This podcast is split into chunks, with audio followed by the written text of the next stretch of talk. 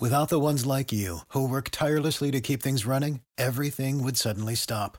Hospitals, factories, schools, and power plants, they all depend on you. No matter the weather, emergency, or time of day, you're the ones who get it done. At Grainger, we're here for you with professional grade industrial supplies. Count on real time product availability and fast delivery. Call clickgrainger.com or just stop by. Grainger for the ones who get it done. What's the easiest choice you can make? Window instead of middle seat? Picking a vendor who sends a great gift basket? Outsourcing business tasks you hate? What about selling with Shopify?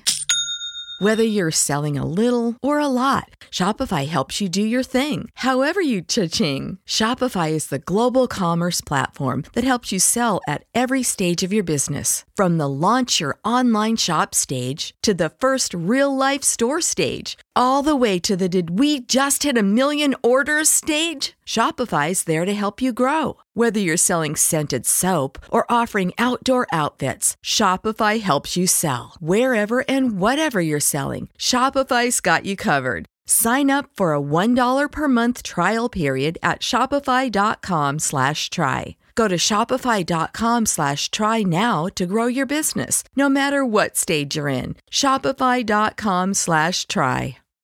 When you need mealtime inspiration, it's worth shopping Kroger, where you'll find over 30,000 mouthwatering choices that excite your inner foodie. And no matter what tasty choice you make, you'll enjoy our everyday low prices, plus extra ways to save, like digital coupons worth over $600 each week. You can also save up to $1 off per gallon at the pump with fuel points. More savings and more inspiring flavors make shopping Kroger worth it every time. Kroger, fresh for everyone. Fuel restrictions apply.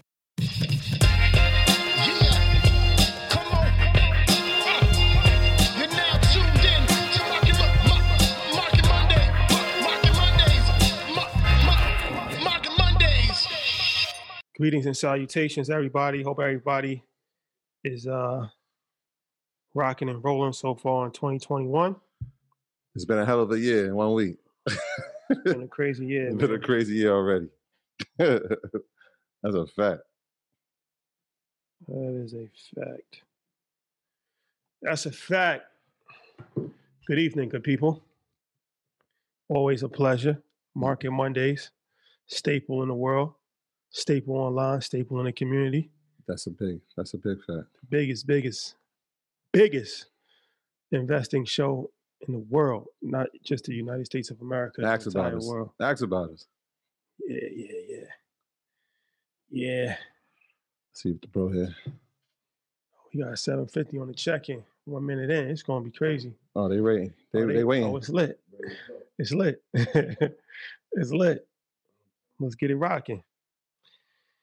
Yes, yes, yes. A lot, a lot going on today.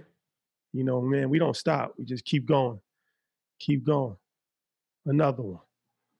Another one. Keep the ball Happy going. Monday. Oh, Oh, How you Hey, doing, bro. brother? well, we can't hear you though. you got to mute on. You got your mute. Hold on. Let me let me oh. check. Let me check. Let me check. We good. Make sure we good. Nah, we good. Let me know if you guys can hear me or not. No, it's us. It's us. It's us. Yeah, we, Okay. So, oh, turn his volume. yeah, we good now. Say something now. You looking good, man. Both of y'all looking good. How you feeling? Yeah, Shotty got the earners attire on today. Yeah, yeah, yeah. Yeah, I see some people saying when like they like that sweatshirt. Shout out to That- that's a Ernest, one on man. one. You're looking looking very presidential, brother. It looked like everything Uh, got everything worked out over there. I I, I wouldn't uh, send anybody to the Capitol building though. So you vote for me, I'll do the right thing. Thank you Um, on that. but, but I appreciate it. I appreciate. it. I want to you know step it up. It's a momentous occasion, so uh, we'll release the flute school, bro. We're gonna get to it. We're gonna get to it. All right, let's let's get to it without further ado. But first and foremost, let's make a couple of announcements. Um, earn your leisure. This is a monumental week for us. Not only do we have a pristine guest for Market Mondays, we're about to announce in a little bit, but um, of course, we have none other than the legendary Mark Cuban, The biggest boss that you've seen thus far. The biggest, biggest in the game, man. We got Mark Cuban on EYL tomorrow at five o'clock Eastern Standard Time. Tap in. Yo, Tap man, in. I, I am so happy. You know what makes me happy, man? The the response from everybody who's just encouraging. Like, yo, I've been with y'all from day one. I'm so happy for this moment. Trust me, It's gonna be well worth the wait, man. It is uh it's it's one of them episodes, man. Shout out to shout out to him 500 broke almost every Shout, Earn Your Leisure shout out to him. record Shout- for an like, episode. He did break every record. every single record. Hip 500 went crazy. Shout out to him. That's insane. Shout out to him, 500 man. Yeah. So so yeah, um, that is tomorrow at five o'clock Eastern Standard Time, and then on Wednesday we have Sabine, Yeah, none other than the, the Purpose Attorney, all purpose attorney. um, giving an, a, a state planning class for EYL University. That's going to be a vibe.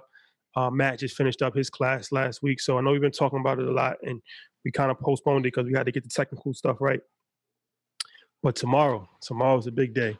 EYL University is officially ending today, and then graduate school is beginning tomorrow. as we know it, as we know it. as we They it. might get scared. Amazing. Nah, it's not ending. undergrad undergrad is ending. Graduate school. If you're already a member of EYL University, don't worry, you're already grandfathered in. That's a fact. Um, but yeah, premium. The premium will raise. So yeah, this is the last opportunity um, before graduate school, but we got a lot of exciting stuff about graduate school. So It's gonna be crazy. yeah, if you're interested, man, I'm gonna put the I'm gonna put it in here. Um, this is the last day for this code. Uh, code EYL. You get forty percent off. And y'all see how we coming. We've been in in 2021 for 11 days. Y'all already see where we we not playing this year. We have a We, lot of we was never playing. we have a lot of good relationships, man. you don't know who I know. You never know who might pop up. Shout out to Mark Cuban, man. Billion dollars worth of gain. Shout out to Al Harrington. Shout first and foremost, shout out to Yeah, Al facts. Harrington, man. Shout out to Al Harrington. A legend in two games. That's a fact. A legend in two games. That's a fact. That's a fact. Shout out to Al Harrington. So, all right. Like I said, we got a lot. This is a, a jam-packed episode. Um, Troy, can you say the disclaimer? Yeah, yeah, yeah. First and foremost, this message is brought to you by the good folks at Your Leisure and Ian Dunlap. Do your own research. Our content is intended to be used and must be used for informational pers- purposes only. It is very important to do your own analysis before making any investment based on your own personal circumstances. You should take independent financial advice from a professional in connection with, or independently research and verify any information that you find on our show and wish to rely upon, whether for the purpose of making an investment decision or otherwise. This is a message brought to you by the good folks at Earn Your Leisure and our good brother Ian Dunlap, master investor, aka Appreciate you. Ian Winfrey, aka.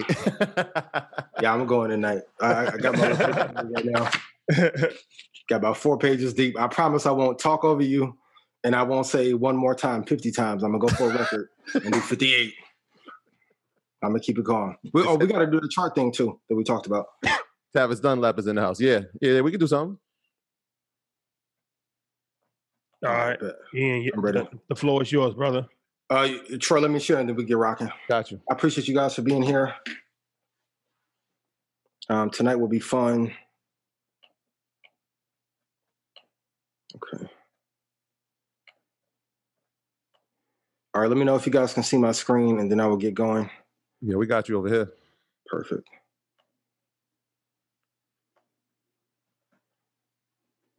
All right. All right. So I want to share with you the top 10, 10 things I wish that I knew at 21. Um, and these are the things that would have made me a little bit more excited about investing and not been afraid of the market. So some of these topics I'll dive in with later and talk to Josh and ask Josh about, but these are a few. So get your uh, pen and pad or a screenshot and let's go. So the thing that I want to cover first, hold on, go back.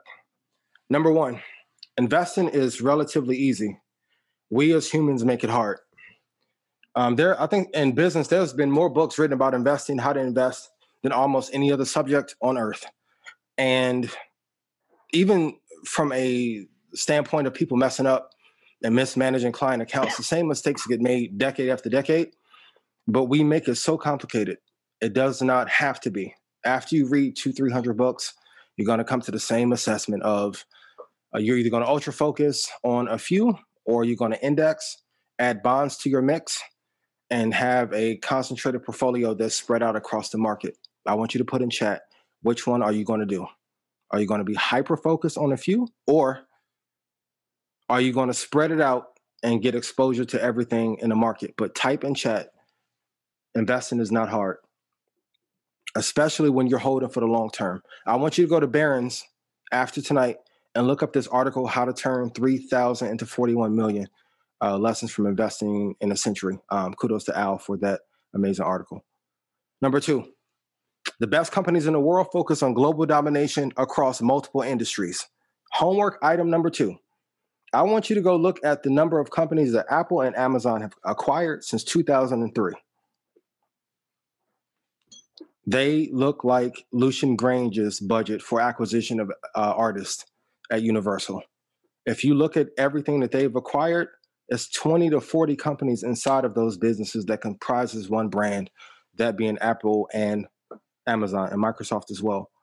Second tier companies focus on incremental growth in their competitors. So back in the day, back in the Ballmer days, there was an overemphasis on trying to beat Apple. There was not a high emphasis on being best for your customer.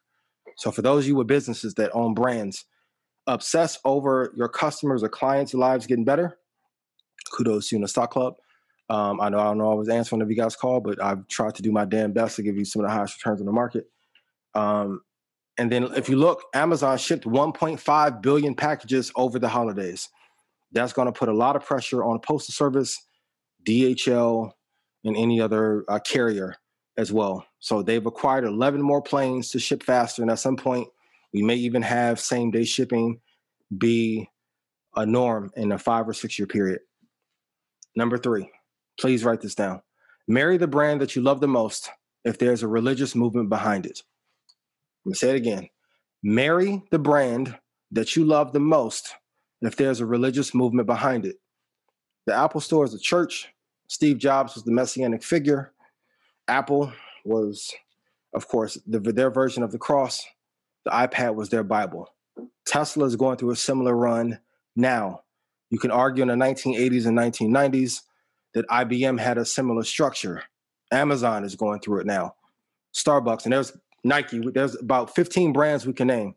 But if you absolutely love a brand and everyone tells you that you're crazy, and even for those of you that love Bitcoin, right? Um, if there is a brand that you love, you need to tie your money to that potentially. I'm not an advisor, so I can't tell you what to do, but tie your money to that for the lifetime of you investing into the market. Um, it's the 14th anniversary of Apple's iPhone. 10,000 in would have been 447,000 now. I remember having the first iPhone. I did not invest 10 grand. I kick myself in the ass for it every single day. So I'm telling you from personal experience. And then as you get older, for those of you that are in your 20s, you're going to feel like your 30s are never going to come. And you're gonna look up, you're gonna have kids and responsibilities and bills, and you're gonna be like, damn, I should have invested. I was into this hot thing when it was first getting popular. A 10 year holding period is almost perfect for every asset class. Please write this down. So the average return for indexes, 7 to 12%. If you look at tech, the average return on a yearly basis is going to be between 15 and 32%, depending on which company you pick. The average return for real estate is 10.5%, and the average return for art over the same period is 10% a year over the last four decades. So a five-year horizon is actually short. And tonight I'm going to give you the time frame that works the best to hold your investment to almost guarantee that you will receive a return on your investment. Now, uh, these this is key. Please write this down. If you don't take anything else from our segment from the show, write this down. The three most important indicators in investing one, quantitative easing. So if the Fed stops printing money, especially during the recession, we will go to hell in the handbasket very fast. Number two, the inverted yield curve. We talked about it many times. It's the only indicator that predicts recessions 100% of the time. And every single one of you that are watching should have an alert set for when we cross. Number three, a 20 year hold in the market. So 10 years in the S&P 500, you will be positive 94.1 of the time, which is amazing. That takes almost all the risk away. But if you hold the S&P 500 over a 20 year period, and you can look over any 20 year period, you're damn near guaranteed to win. Now, of course, investing has considerable risks. That would change if the Fed stops printing money. If we lose our stronghold in venture capital, Silicon Valley, and them transitioning from incubation to going public, that could change. Fiat currency, of course, could be an issue. There's a, a bunch of threats that are there. And also, we'll talk one day about where we are in the cycle of empires. And maybe I'll, I'll ask Josh that tonight as well. But over a 20 year period, you won't lose in the market. And I know the tough part is if you're getting started, you're like, I don't want to wait 20 damn years to see a return. I'm not saying that you have to wait 20 to see a return, but over a 20 year period, especially if you have kids or grandchildren, it's the best time frame for you to hold through. Look at this. Oh, I love this. The grandchildren that you love will have freedom based on the decisions that you make today. And kudos to all the amazing grandparents out there. Lord knows I love mine. And for those of you that still have your grandparents, call them today because I would do anything to be able to talk to mine. But look at this. Since inception, Microsoft, born as Microsoft, and even through that bad decade, Ballmer, I, kudos to you if you're listening. Maybe he'll come on the show. Um, Microsoft is up 359,000% since inception. Apple is up 124,000% since inception. And you guys can go to macrotrends.net if you think that I've fell off a chair and hit my head and made these numbers up. Bitcoin is up 96,000% since 2011. And I'm not the biggest Bitcoin uh, fanboy there is, but you can't argue with the growth, especially since 2011. And then Monster Beverage is a company that people still continue to sleep on year after year. They're up 366,000%. Now, let me ask you this How much better would your life have been if your grandparents had invested in one of these companies for you? And there's some, for those of you that love Tesla, if you think that Tesla will have a run and Neuralink will dominate and SpaceX will dominate, are you willing to hold Tesla of 20, 30, 40 years for your grandchildren so they can have a better life? I want you to make the decision because it will greatly affect. And if they act up, you can always take the money and use it for yourself. And for those of you that have passed on money to your children, you know, usually in two or three generations, they blow the money anyway. So it's a good hedge for yourself. We talked about this before, but time in the market, so the length of time that you hold, plus capability to time the market, plus investing in assets with low drawdown is a gift from God. So if you look at Apple, you can do this, go to macrotrends.net and you can see how often does a company or index draw down. Drawdown means to lose money. So Apple is up over a 40 year period, 67.5% of the time. The crazy part is over the last decade, they haven't closed negative 10% for 10 years. Now, 2008, they had a rough patch, of course, and before um, this next transition and shift of power from Steve running the company to Tim running it, they had a, quite a few more drawdowns. But to look at the last decade and for a company with that market cap to not have drawn down and stayed under 10% is absolutely amazing. And this is one when I saw it, I was like, I cannot believe this is true. Because of COVID. 23% of all money that's ever been printed in the history of the Fed was done in 2020. You need the market to be able to hedge. And now I don't think we'll, I'm not an economist, but I don't think we'll print this much money again in 2021. But given everything that happened in the capital, uh, the second and third strains being prevalent, and we are still in a little bit of an economic uh, upheaval. We're going to have to print again in order, and people are fighting now. One and more than 600, we're going to have to print again. I think the Fed misstepped and didn't print early enough. But the market is the hedge because otherwise, inflation is going to eat a lot of the gains and savings that you guys have put away. And this is one of the biggest ones. Um, I need you to eliminate all personal debt at all costs, especially credit cards especially if your rate is like 24%, 25%. It's unbelievable because you're technically, if you have a credit card that is giving you 24% interest on it, any gains that you get in the market if you invest in long term, it's a cancer to your portfolio and your freedom. So this year, we're going to talk a lot more about the personal finance side, but it's hard to get to wealth if you have all these looming debts over you. So I know student loan is tough but personal credit card, car, mortgage. Let's try and keep those two as minimal as possible.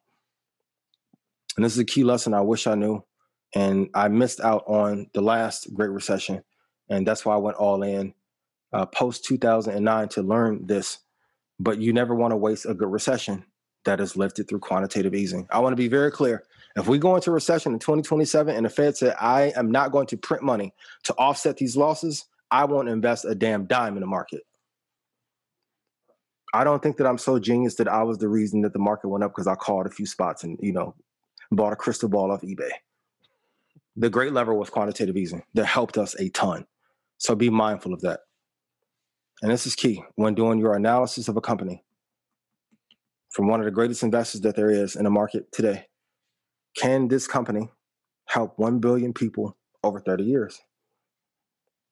I want you to divide that number hypothetically so you get an average, and that will tell you how many people that company would then expect to help. And then you can play with some price targets and see how much money that company can make. But in your evaluation of a company, so Tesla, one of them, yes. Apple, yes.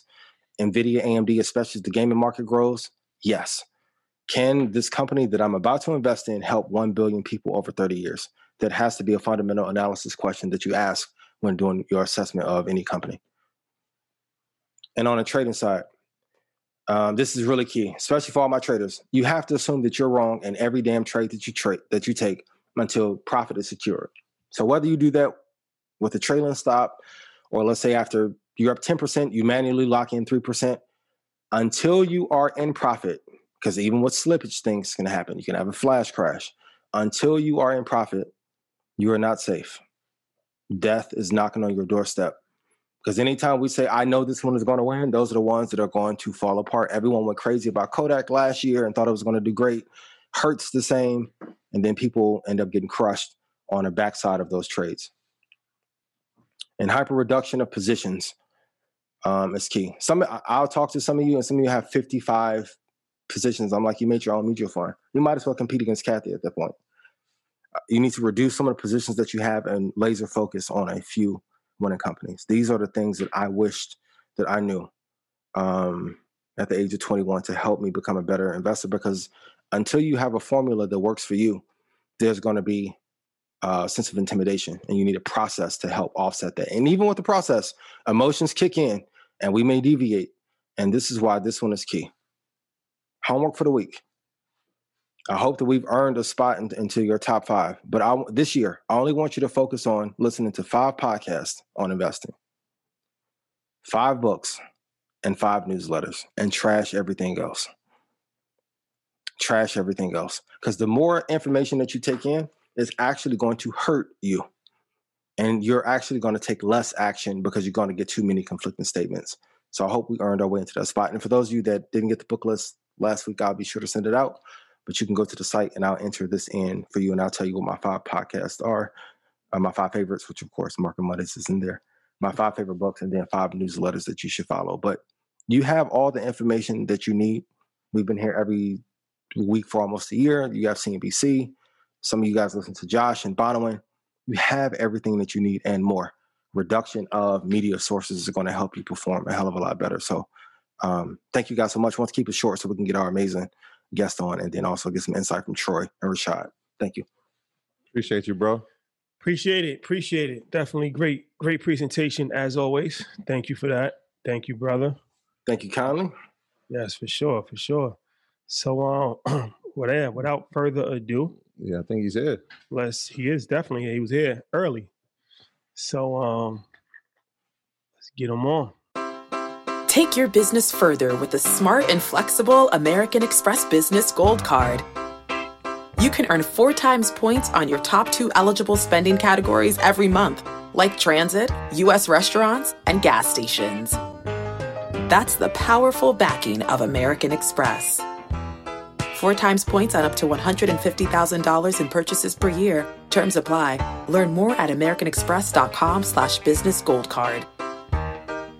Support for this podcast and the following message come from Corient. Corient provides wealth management services centered around you. They focus on exceeding your expectations and simplifying your life. Corient has been helping high achievers just like you enjoy their lives more fully, preserve their wealth, and provide for the people, causes, and communities they care about. As one of the largest integrated fee only registered investment advisors in the U.S., Corient has deeply experienced teams in 23 strategic locations. Corient has extensive knowledge spanning the full spectrum of planning planning, investing, lending, and money management disciplines. Leverage Corient's exclusive network of experts to craft custom solutions designed to help you reach your financial goals, no matter how complex they may be. Real wealth requires real solutions. For more information, connect with a wealth advisor today at corient.com. That's C O R I E N T.com. Corient.com.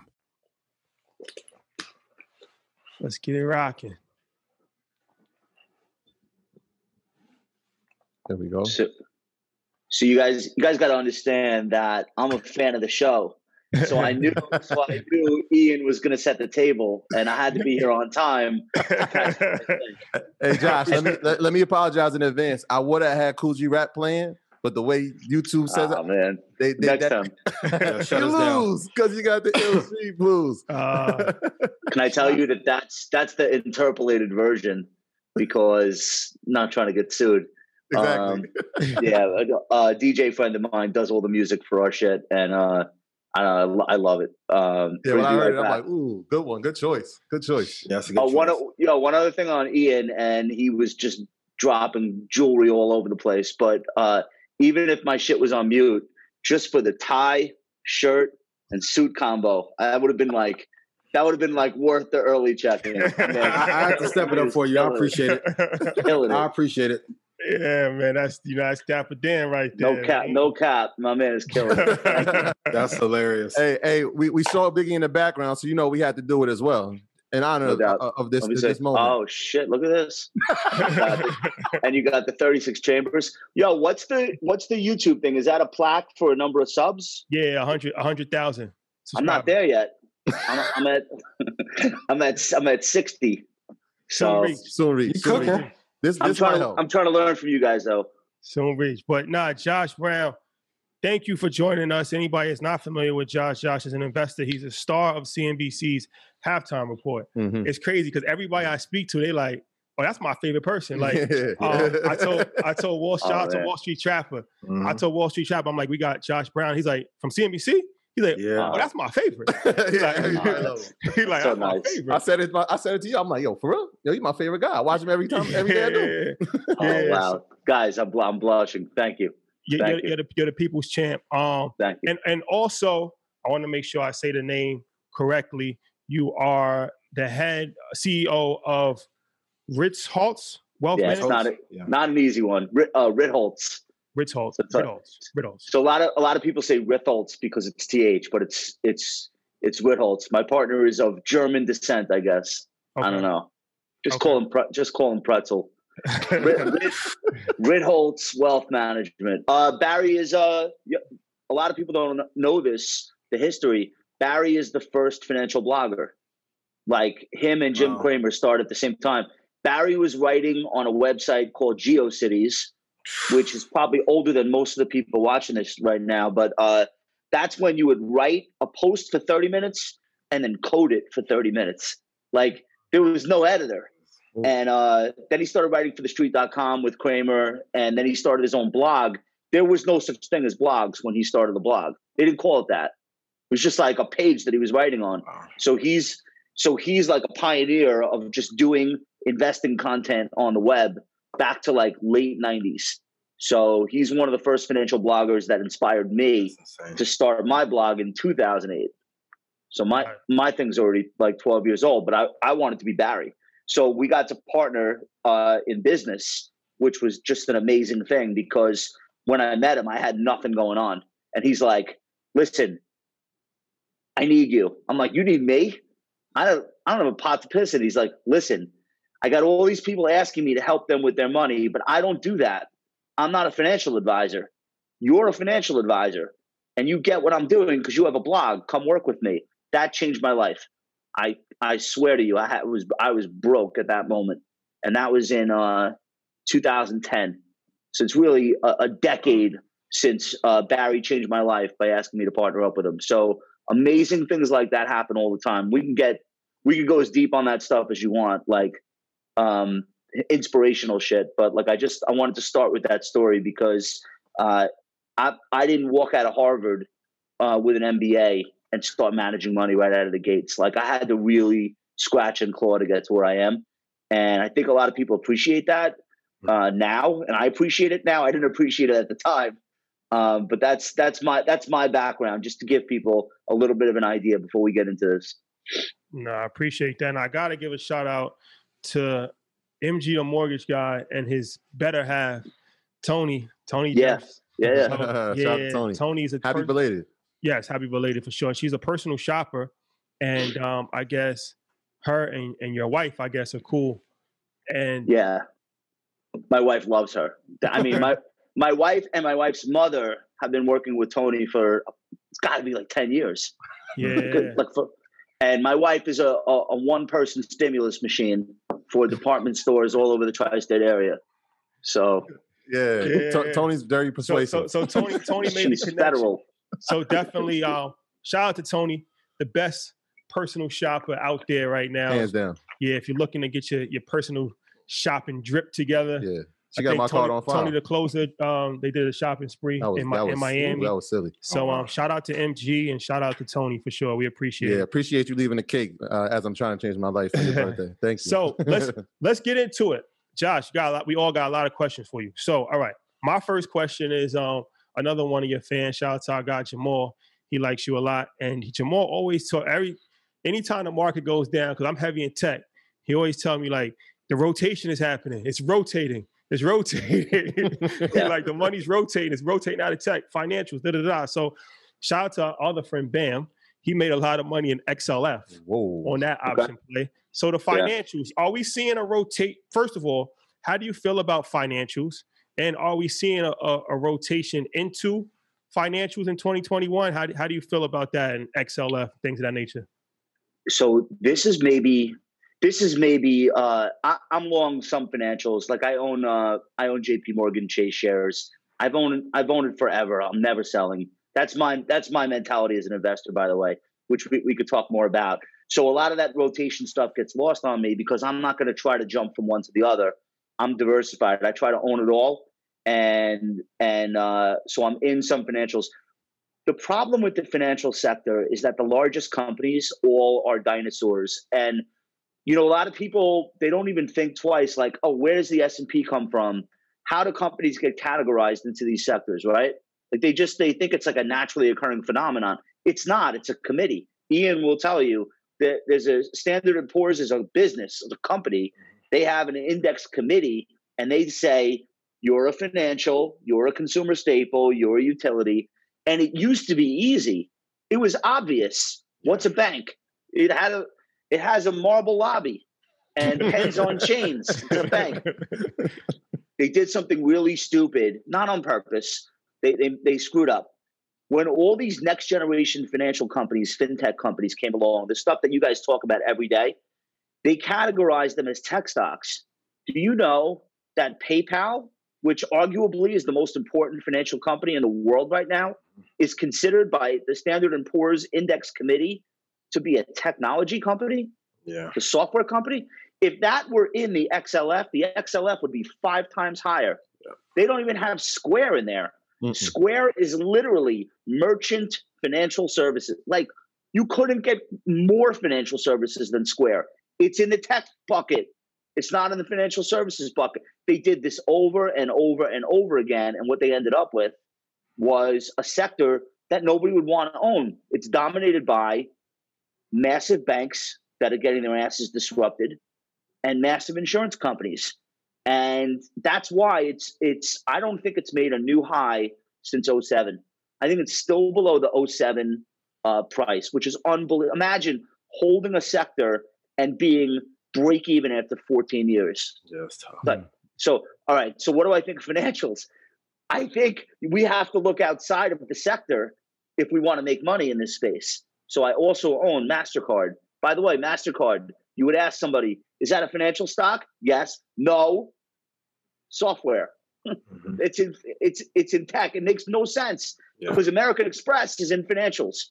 So why would you have American Express in the financial index, Visa and Mastercard in the tech index? Yeah, because they're, they're, in XLK, right? they're XLK. Mm-hmm. Yep. Yeah. Stupid. But that's so. So you gotta. So uh, I'll button this up. Sorry for the rant. So you gotta like, you gotta think for yourself. You can't rely on the index. By the way, Walmart and Target, one's a consumer staple, one's a consumer discretionary. You tell me why. I don't know why. right? There's tons of random shit like that. So you gotta you gotta think for yourself and don't just think sector, think company.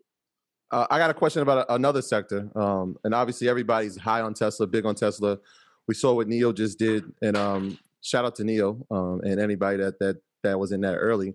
Um, but as we see more EV companies and uh, rise, I wonder what that does to uh, the energy sector, specifically oils and, and companies like Exxon and Chevron going forward. Yeah, Tesla is now bigger than the entire energy sector put together. You know that? Yep. Sick. That's sick because as recently as 2013, Exxon was one of the top five companies in the world by market cap. And for brief periods of that year, it was number one. That's crazy. It's yeah. seven years later, and Tesla, which had only been public for three years in 2013, is now the fourth largest market cap in the S&P. CEO, one of the richest, uh, the richest person on earth, or first and second, tied with uh, Bezos. Um, so the it's not just the magnitude of the change; it's the the um, the speed, the speed of the, the the speed at which things are changing. It's unbelievable. And so then the question is like, did we see the highest demand we'll ever see for barrels of oil? I think there's an argument that we have. So that's going to be a sector that shrinks. Now, if you're an equity investor, you own the stocks of those companies. That's not necessarily a death sentence, but I do think that you want to prioritize balance sheet versus any other consideration if you're buying oil companies because you know the game now is going to be consolidation. In any industry that's shrinking, mm-hmm. the next phase is not, there's no more growth companies. So now we already know the pie. This is the pie. It's never going to be this ever again, right? Oil consumption. Yeah. It's it's never going to be this. So it can only be this, and then this, and then this, and then this. So which company can gobble up the biggest slice of that pie? So that's the first thing. The second thing, Exxon may be getting religion now, but they were mad slow to this idea of like, if we want to be an energy company for the next 30 years, it can't be on oil.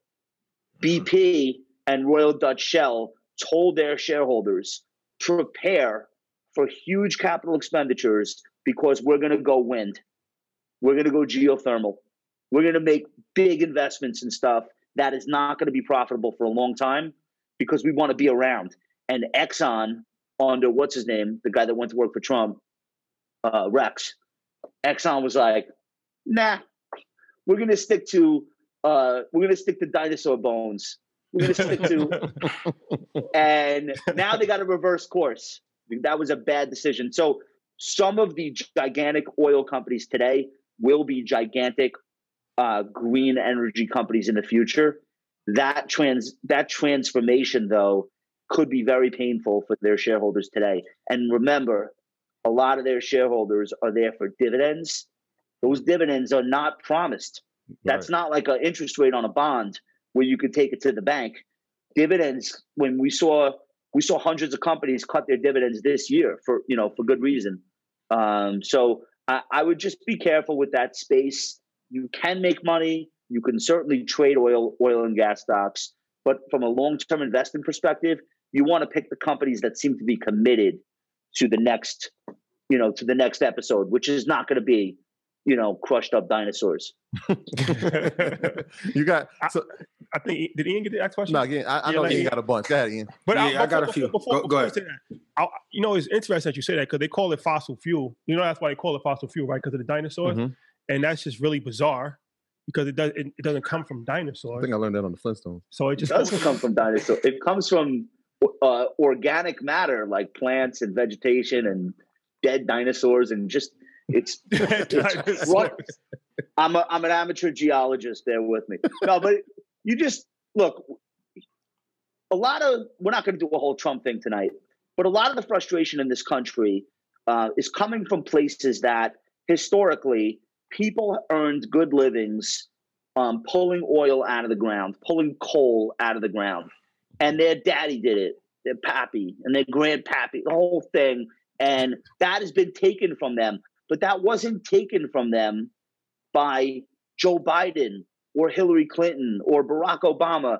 That was taken from them by economics because fracking, the technology of fracking, made it so that these things are just not viable the way they used to be to power uh, power plants. Because we discovered through fracking that we are the Saudi Arabia of natural gas. Between uh, United States and Canada, we have a 200 year supply of natural gas. So of course coal is dead. Oh, it's not political. It's economics. Yeah. It's not viable anymore. Forget about what it does to the environment. So natural gas is the bridge fuel, and then you look at some of these companies like Albemarle, um, mining lithium, and you mm-hmm. cannot make hybrid or electric vehicles without lithium-ion batteries. Maybe someday you can. You can't right now. So ALB is a stock that I think it's 180. Um, uh, th- this is a stock that uh, it's in the chemical sector. It's an industrial, uh, but this is very much a company that's part of the future because they've got the whole lithium game on Smash. There's like there's like five companies, and other than ALB, the rest of them are all from Chile. So people would rather buy the American one. So like that's if I'm an energy investor, that's where I'm looking. I'm not looking at whale oil, you know, like the shit that powered the 21st century. I'm just, that's fine. I don't I don't have, have a mindset of let me buy yeah let me buy what used to work. My mindset is always like if I'm going to be an investor and be in something for decades, yes, I might get disrupted, but I don't want to get disrupted on purpose. Yeah. Like I want to at least give myself a chance to own something that's going to be uh, sustainable. Um, I want to thank you for being here. You should have brought Batnick and Ben too, but um, I appreciate you for being here. Um, and also, I want to tell you thank you for also being like the Mark Haines of our generation. Oh wow, the candidate that, that he has. So um, long time fan. That. So thank you. Yeah. As far as the classifications with um, tech, do you think that this tech run is real, or is it because we tech got his ass kicked from 2000 to 2009, and now it's kind of like being the new S and P? And my second question would be, uh, can you walk us through what your mentality as an investor is? Okay, so the tech thing, I think we better hope it's real because technology stocks are now 25% of yeah. the S&P 500. So a quarter of the stock market is based on technology. And by the way, that's understated. We were talking mm-hmm. about sector classifications before. Um, Facebook's not in the tech sector; it's mm-hmm. in the mm-hmm. communication sector. Yep. Mm-hmm. Amazon is a consumer discretionary. Don't ask me why. Yeah, because they used to sell books. I don't know. It's, a, it's the biggest cloud company on earth, and it's not in, in the tech sector. But whatever. So that number, that twenty five percent, is probably understated. I would say like half the market. Yeah, is, I think forty two percent or something like that. Yeah, and then yeah. think about like biotech is a whole other thing that we didn't even get into. Um, but that's you know uh, uh, those are technology companies. So it better be for real. Uh, I think the big difference between now and 2000 and 2001, which I was around for, mm-hmm. when they beat up all these technology companies, the difference then is that not only did they not have earnings, and these companies today are earning a fortune. Some of them had no revenue, and some of them didn't even have a business plan. Yeah. Some of them were like, we got a we got a URL, let's go public. And the bankers were like, yeah, let's go public because there's a saying on Wall Street: when the ducks are quacking, feed them. The ducks mm-hmm. were quacking. The ducks wanted more product. So Wall Street investment bankers from coast to coast, right, uh, just ramming new stocks into the market every day. And eventually, we were choking on it. We we're choking on supply, and that's what put the top into the market. We we're going to get there again. Mm-hmm. We're not there yet. When Airbnb opens above a hundred billion dollar valuation on its first day, that tells you there's still more fuel uh, in the tank. We're not quite at the point where we're choking on new supply of IPOs and SPACs, and we did like 300 IPOs this year, Nasdaq and, and NYSE. Uh, SPACs were maybe half, half mm-hmm. the deals, not half the the size, but whatever. We're going to get to a point where they give us too much and it's too heavy and that that um, puts too much pressure on our shoulders and you see the market start to fall on good news. And you see like ipos come out and close down for the day. That'll be your signal that risk appetites have been satiated the ducks have been fed and we're we're heading into a new bear market. But well, what time horizon would that be? that yet. Is there a time horizon historically that that presents itself or is it 40 companies with a trillion dollar market cap or half a billion dollar? Like, what is there a ratio that you're looking for? No, I, I think it's uh I think it's you know it's not science. I wish it were. Mm-hmm. Like there is there's no formula because if there were a formula, we like we would all know it and it would be rendered you know useless. useless. So that's true. I think it's it's like uh, pornography. I can't define it. I know it when I see it. You okay. Okay. I don't know where the line is exactly, but I when I see it, I know. Josh, right? you, you brought up the uh, Airbnb. You guys uh, see the you guys see the best friends video? Best friends. Who, who, who who's the best, videos best friend video with Doja Cat and uh, Megan. Oh and yeah, Nicki Minaj. Yeah. So I don't know if that's through the line or not. I just know I won't let my daughter watch that shit. Teetering. It's teetering. Got you right on the line. I, mean, it's, I don't know which side of the line, but it's Teeter, teetering. Very. my daughter's my daughter's 14, like this in front of the uh, YouTube, and I look at the screen. I'm like, no, no. Somebody left. That's funny. That's, oh wait! Shout out to everybody on YouTube. Sixty five hundred people oh, on the check in. We had it to our record don't, territory. Don't forget to hit the like button. The big, big, big show. Josh, you brought up IPOs, um, and you, uh, obviously you talked about Airbnb, and, and, that was a crazy day. And, and um, Yo, you're losing your whole audience. Everybody's uh, everybody's searching for Doja Cat right now. My bad. Business, Business Insider said that uh, we had over 422 IPOs open next year. Is there like a rule of thumb when investing uh, in that in that sector? Do you do you look to six months or how, what is your thoughts when when investing in a new IPO? So I've been in a bunch of IPOs. I, I I don't do that in size because I don't think that I'm knowledgeable enough to really be able to tell what's going to work, what's not. It's just not my expertise. But every once in a while, with like a little bit of money on the side, I'll do something like that. So I was in Unity, for example, ticker U. Uh, I owned it pre-IPO, um, part of the fund that owned it pre-IPO, and I'm still in that one. I was in some others that you know we flipped out of, but it's not a really big part of my business, to be honest with you. I wish that there were a rule of thumb where you could say like, this is the right length of time to stay with an IPO, et cetera. Um, but a lot of that depends on the overall market environment, and in some environments it's different than others. Uh, what I what I found really interesting about the IPOs this year, a lot of people think that all these SPACs that came along, and I know you guys have talked about this before. Um, a lot of people looked at that and said, "Oh, it's speculative. It's so risky." They had it twisted. It's the opposite. Here's what's going on with the SPAC boom. Can you talk about the SPAC? Like, what is it? What is what is that? All right. So it's a special purpose acquisition corporation. It differs from an. It goes public like an IPO, mm-hmm. but it differs from an IPO in that it's not an operating business. It's basically a famous investor and a bunch of his friends and contacts or her friends and contacts. They pool their money. They go public to get other people to bring money into the pool, and they say, "We have the next 12 to 18 months to use this pile of cash." To go buy an operating business.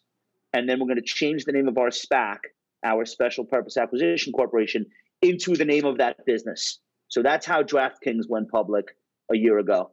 Um, so DraftKings was a private company operated. They sold to a one of these publicly traded pools of capital, and that's how they ended up becoming a public company. And the stock has done really, really well because DraftKings is is crushing it right now. So that's an example of when it goes right. Okay.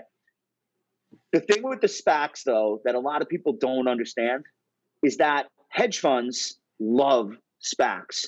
And why do they love them? Because hedge funds get paid to invest. Mm-hmm. When they sit in cash, they don't collect their fee on that portion of their portfolio. So, like, picture this you're a $10 billion hedge fund. You, you feel like you really don't want to have a lot at stake right now because the market's high, whatever. So you could put that money into SPACs and it's the equivalent of sitting in cash. And mm. then when mm. that SPAC announces a deal and there's a pop, you could flip out if you don't, you could just sell it if you don't like the deal. In the meantime, you were able to bill on those assets. Hedge funds bill 2% management fee just for sitting there. So it was a way for them to not sit in cash and earn billing on assets that were effectively cash. So people are like, oh, yo, it's a speculative mania. Everybody's buying SPACs. No, don't get it fucked up. They're in these things because they're not taking risk. Yeah. They're getting paid to not take risk. It's the you have it backwards. That's and that hedge. now, now, when does it get speculative?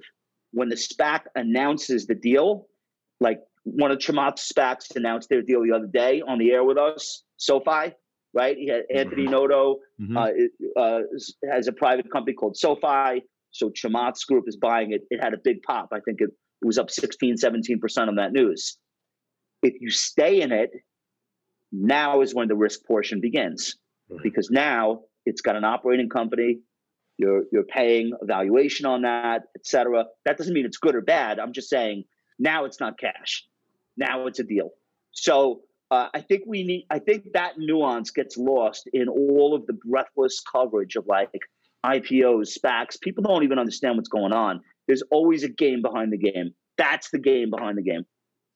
That's interesting. For for the advisors and the wealth managers, you talked a lot about client alpha being more important than asset allocation.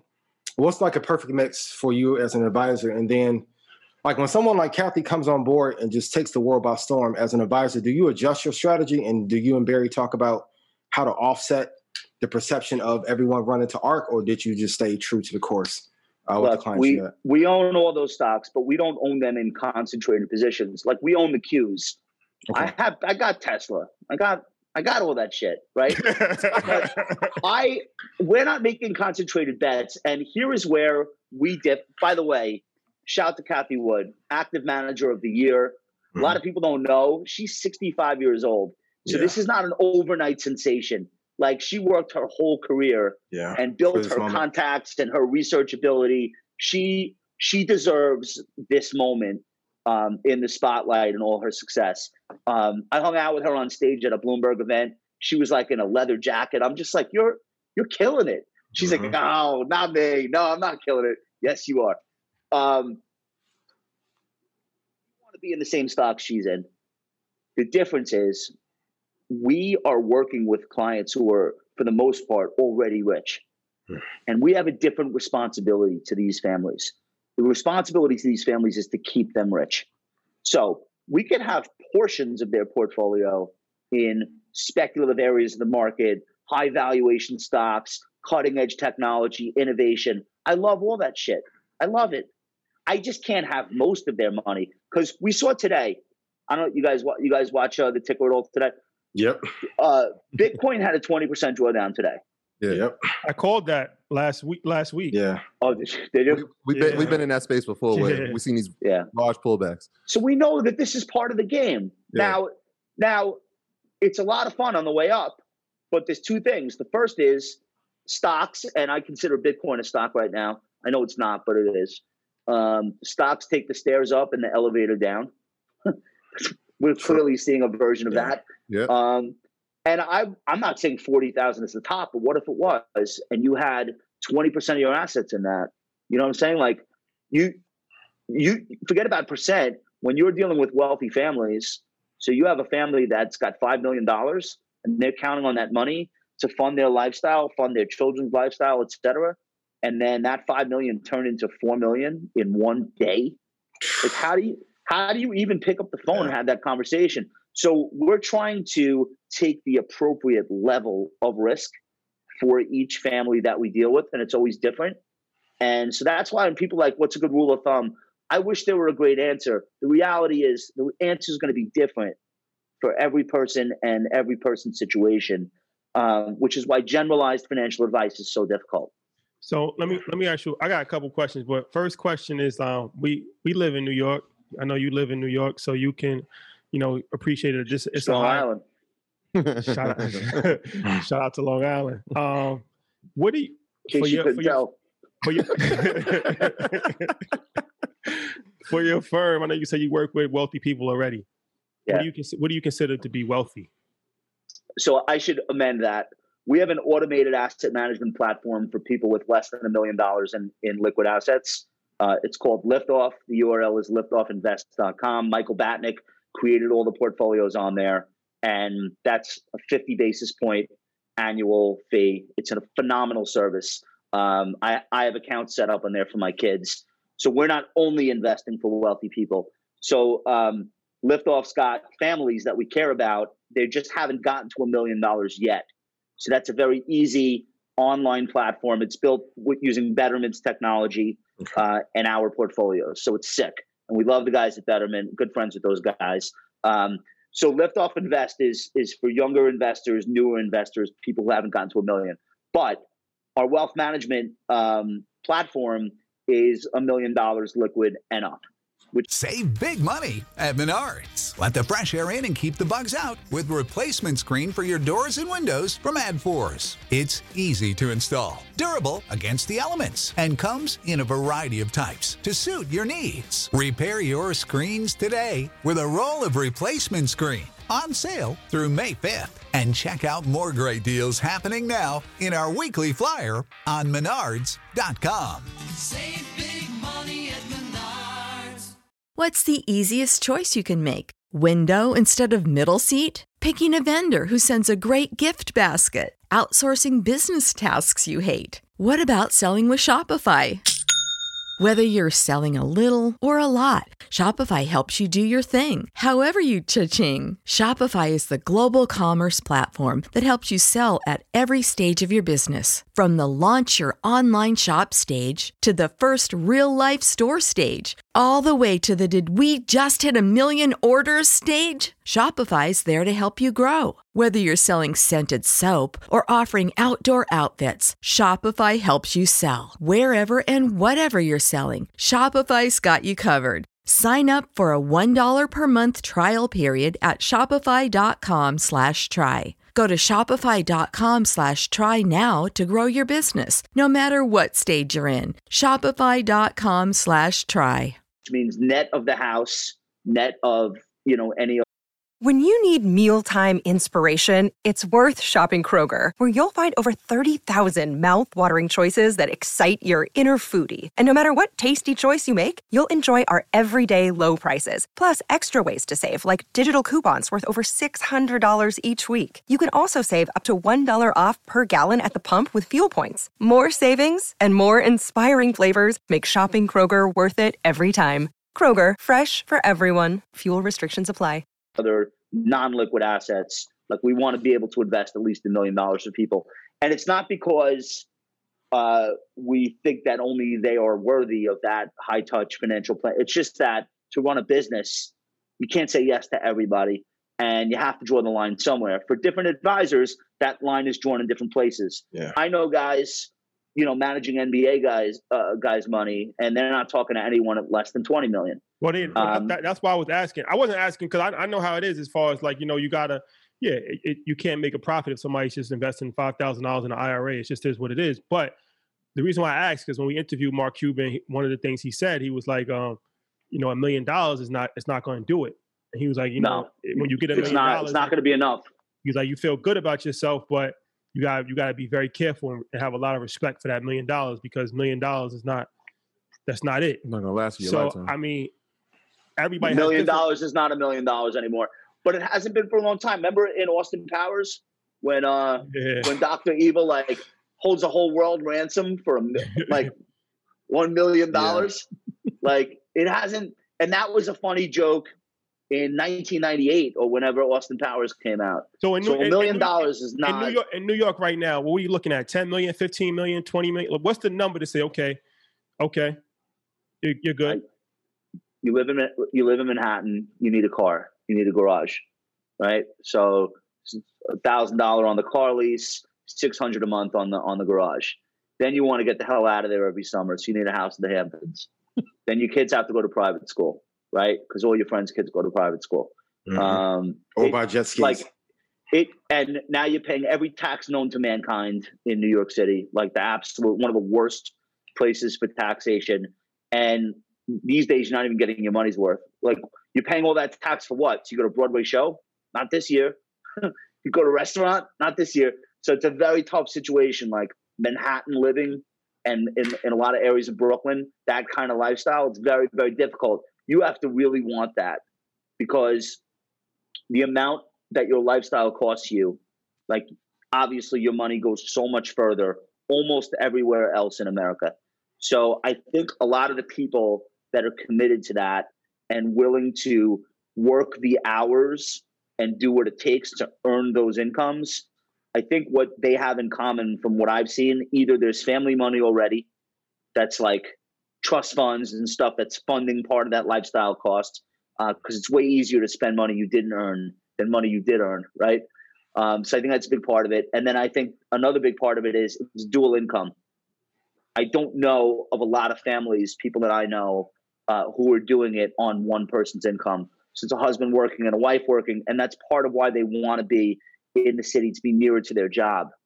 Now, one thing that coronavirus just probably changed forever, blew up forever, even when the economy reopens, even when we get back to work, employers are no longer going to be as concerned with how many hours you sit in their facility for, or Mm-hmm. even how many days.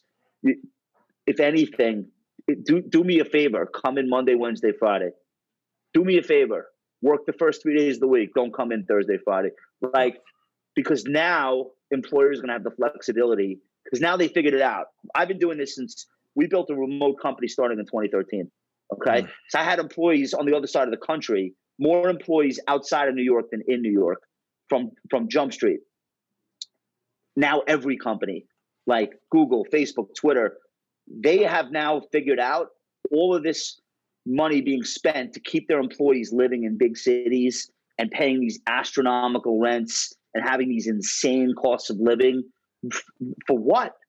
Who is this who is this going for? How is this helping anybody? So you, there's going to be more flexibility than ever to work for your dream you know work at your dream company and work with the people you want to work with. And you don't we now are at a point where employers are going to feel that hey i don't have to see this person every day to know they're doing their shit. So that's what this pandemic has changed. So you want to live in new york and and be in a position where you have to have 10 million dollars or you want to live in st louis and and have 3 million dollars and live like the people in new york city Yeah. who have 10 Yeah, like that's i'm not saying one's good one's bad you now have the choice whereas you didn't have the choice pre-pandemic So pandemic has obviously changed your business, and and one of the things I, I was listening to your podcast is the importance of cybersecurity. Yeah. Yeah. So c- can you get into that and how it was kind of one of those things that you didn't think about, but it was like, wait, we need this, especially for Oh, remote, man. since you were ahead of the curve. I didn't even know how much risk we we were in until I hired somebody to like look at all our shit, and they're like, "Yo, you have thirty something people running around the country. Each one of them has a phone, a laptop. All of these are what are called endpoints. Yeah. And if you can get into one of these endpoints, you can tunnel your way deeper into the core of any organization, right? Like it doesn't really take that much for a very skilled. So this is going to be, in my opinion, one of the biggest bull market opportunities of our lifetime.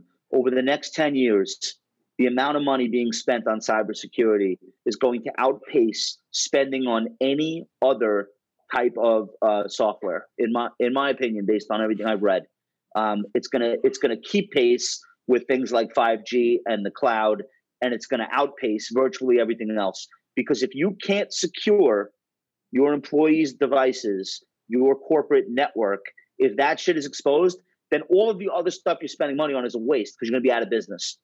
It only takes one hack. It only takes one. So um, I'm very, very bullish on cyber stocks. I know a lot of people uh, watching your show. They've probably been involved with Zscaler and CrowdStrike. CrowdStrike, yeah, sh- CrowdStrike, shout, shout, yeah. shout out to Wall Street Trapper. He, he's real big on crowd. He always So I'm in that. Huge. I'm in that stock. I'm super bullish. Um, but yeah, like that to me, like you try to think of like what's an obvious bull market. Well, is anyone ever going to spend less on cybersecurity? no. That's true. So who's going to win, right? Right. So like that. That's that's how I'm trying to think about that. Um, does value dispersion factor into how you pick your stocks for yourself or for your clients? And then I love Tesla, but that PE of 129 is sick. Um, normally, when PE ratios go this high, what what do you think the fate for Tesla would be over like the next two or I three think years? I think uh, on things like price earnings ratio, I think uh, what the last decade has done is it's taught a very harsh lesson to people who are overly focused on one valuation metric. Price to book is another example. Mhm. And Ian, as as you've seen, one after another, there's like a lot of capitulation right now Yeah. on the part of like famous investors. Today, Howard Marks put out a memo. Everyone should read this. By the way, Howard Marks is the guy who Buffett reads. Okay, it's free. Just Google Howard Marks memo.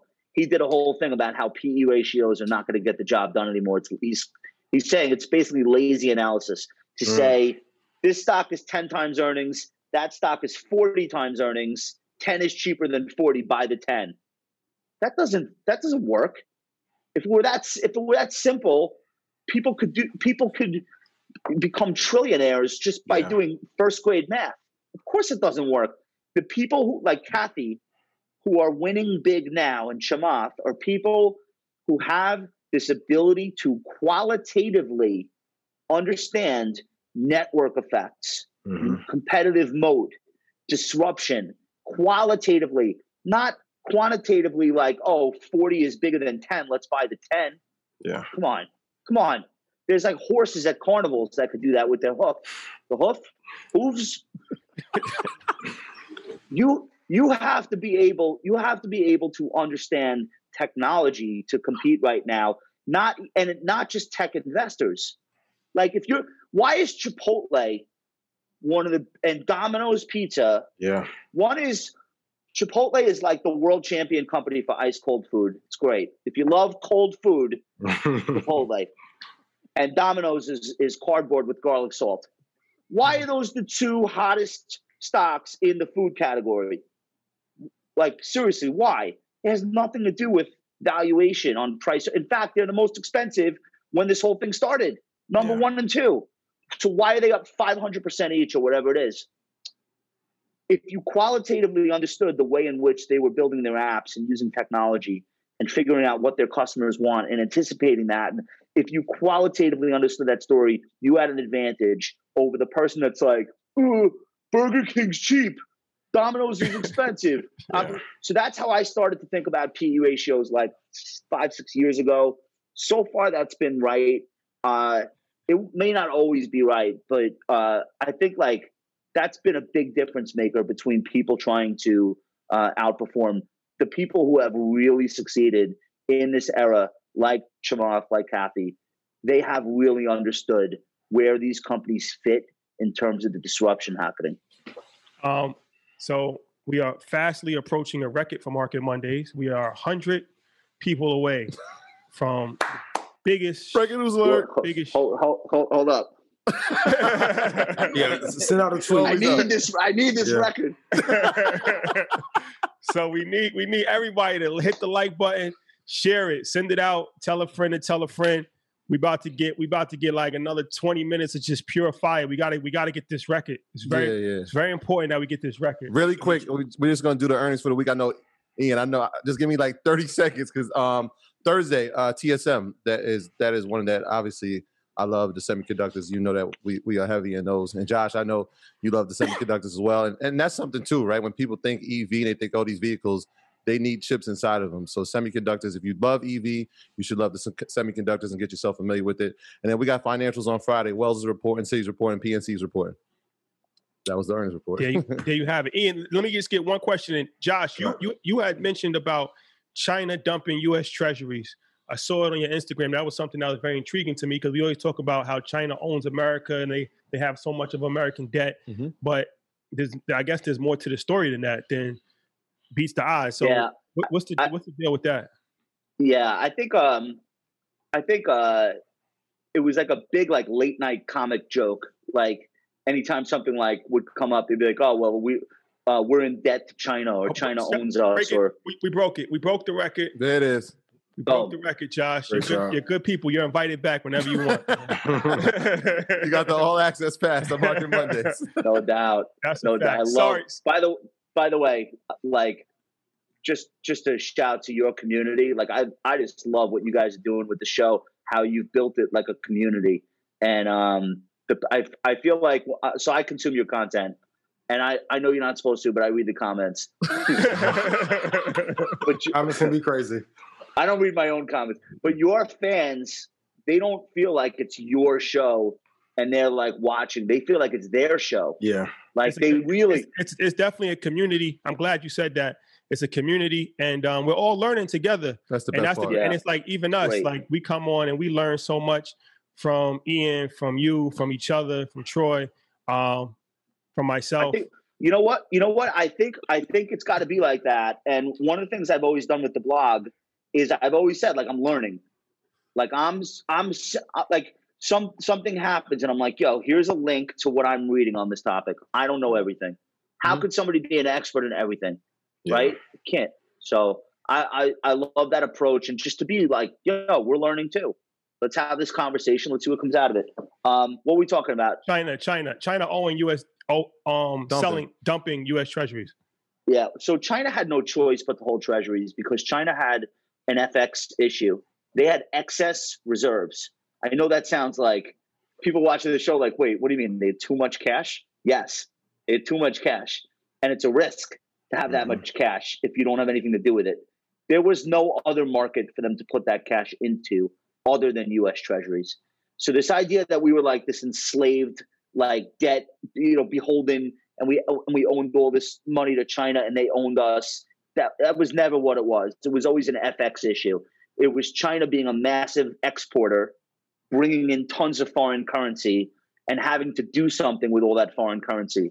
And there's not a lot you can do with it in this world that's risk free. The U.S. Treasury is seen as the quote risk free asset. So that's what that was all about. There was a shift like 10, 15 years ago where China stopped being a net buyer of treasury bonds and then they became a, a net seller each year. So actually, most of the debt that the United States has, and keep this in mind forever, because a lot of people sell a lot of uh, horrible uh, products to investors, and Mhm. the way they do it, the way they kick the door open a little bit, is by scaring them with things like the national debt.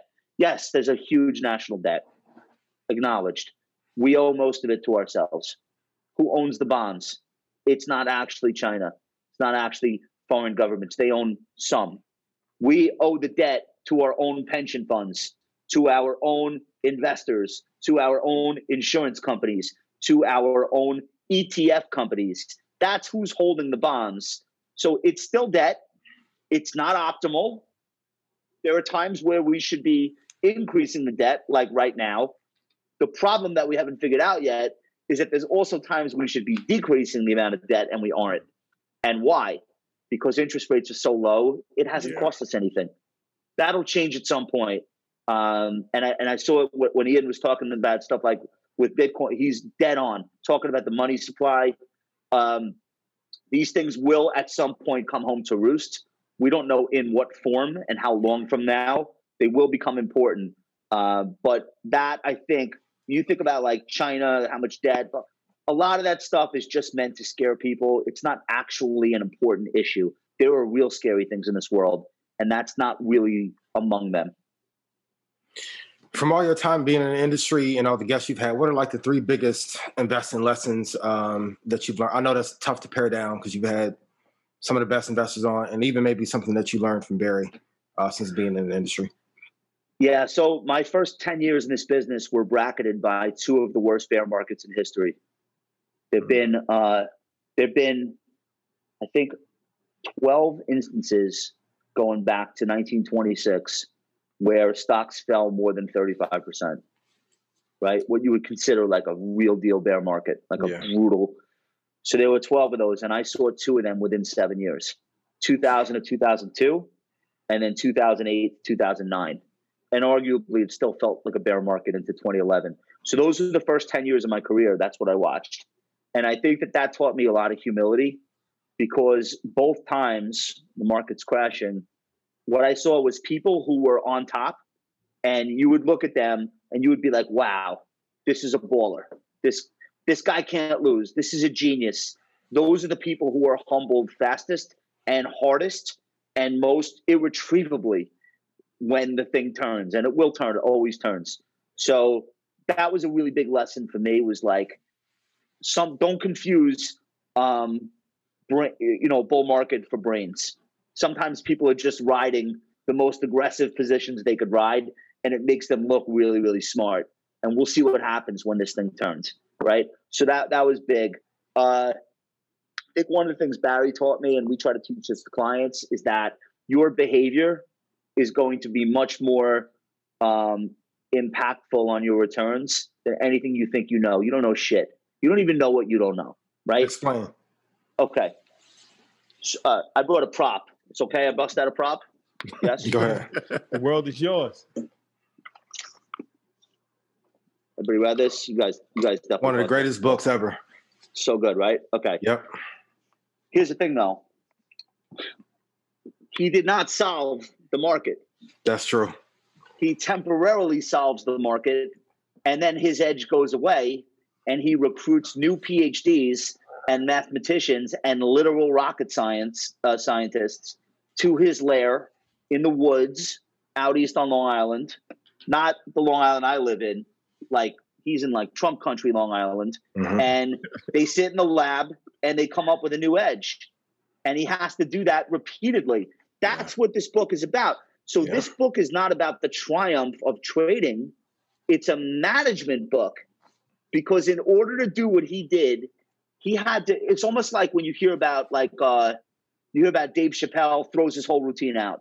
Like he takes it on the road, he does it for a few months, throws it out, starts over. Yeah. And and all these guys, like the greatest comedians, that's what Jim Simons has to do. That's this is the best performing hedge fund of all time. Mhm. Listen to this number. Listen to this number. Since 1988, Renaissance's flagship medallion hedge fund has generated average annual returns of 66%. Average annual returns every year, 66%. Profits of 100 billion. Nobody even comes close. Buffett doesn't come close. Soros, none of these cats you hear about. Okay? $100 billion in profits. He pulled $100 billion out of the market, Mhm. extracted it. Okay? You know what he did last year? NASDAQ went up 45%, S&P went up 17%, Dow went up 8%. You know what he did? Negative 20. That's crazy. 20. That's crazy. You don't even know. So if you're one of these people, step step up to the market. You're gonna beat the market every year. You don't even know what the fuck you don't know. That's okay? true. Yeah. So being humble. Now, here's my shtick. Here's a problem. Everybody loves certainty, right? When you hear somebody and they're speaking with like, like persuasive, like this is what you do, buy this stock, sell that, this is what you do. When you hear that level of certainty, you want to follow that person because that's our DNA, right? Mhm. Humanity, we've always followed strong, confident leaders. That's what's kept us alive for a million years as a species. So when you see somebody on TV and they're like, this is what you do, do this right now, right? This is the top, this is the bottom. They know. Even though you know they don't know, like, you know, subconsciously you want you want to believe. Everyone wants easy answers from a confident leader. What ends up happening is my shtick is I already know that I don't know. And so I do speak persuasively. I do speak with confidence, but I'm confident in that I don't know what's going to happen. That's my shtick. Okay. So that, so now what does that lead me as an investor to do? I have a lesson. Spy, right? Diversification means never having to say you're sorry and always having to say you're sorry. So when an Mhm. asset class gets killed, Yep. you're like, well, at least we didn't have a lot of it. When an asset class goes up a lot, and clients are like, why don't I have more of that? Right? So you always are apologizing for something, but when you're diversified, you stay in the game. You cannot get knocked out of the game. So I think having confidence in the fact that we can't know what's going to happen is so powerful at any level of your investing. Just being aware that you cannot know what's going to happen. He didn't know, and he literally has mathematicians Yeah. like like one The greatest of all time. Water. Yeah. So all right, so so so there's that. I got I got two other books I wanted to shout out. Can we do Please that? do. Yeah, go. Please don't do. to hijack your show. people people that are in the early stage of investing ask me what should I read. I tell them one book. If you just read this one book and you never read another investment book again, and maybe you just revisit it every five years, you're done. This is the book. You That's a that? good fucking book. You know That's a that great shit, right? book. Let- Yeah. let- what is it? Because some people listen on audio. What, what's it? Uh, simple. Simple Wealth, Inevitable Wealth Inevitable Wealth. Gotcha. by Nick Murray. All of Nick's books are really good. Okay. Totally agree. So Nick is this old school dude in Brooklyn. He's been doing this for decades.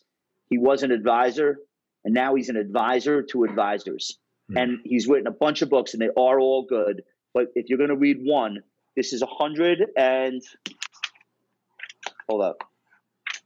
It's 200 pages. Yeah. You could read it. You could read it in a weekend. It will change your life, and it's written in English. It's not. There's no jargon. It's Yeah. not meant for. It's not meant for Jim Simons. It's not a math book. It's just straight up. This is the truth about why we take risk in the stock market, what it does for us, and why what seems like it's less risky today actually is riskier over the long term.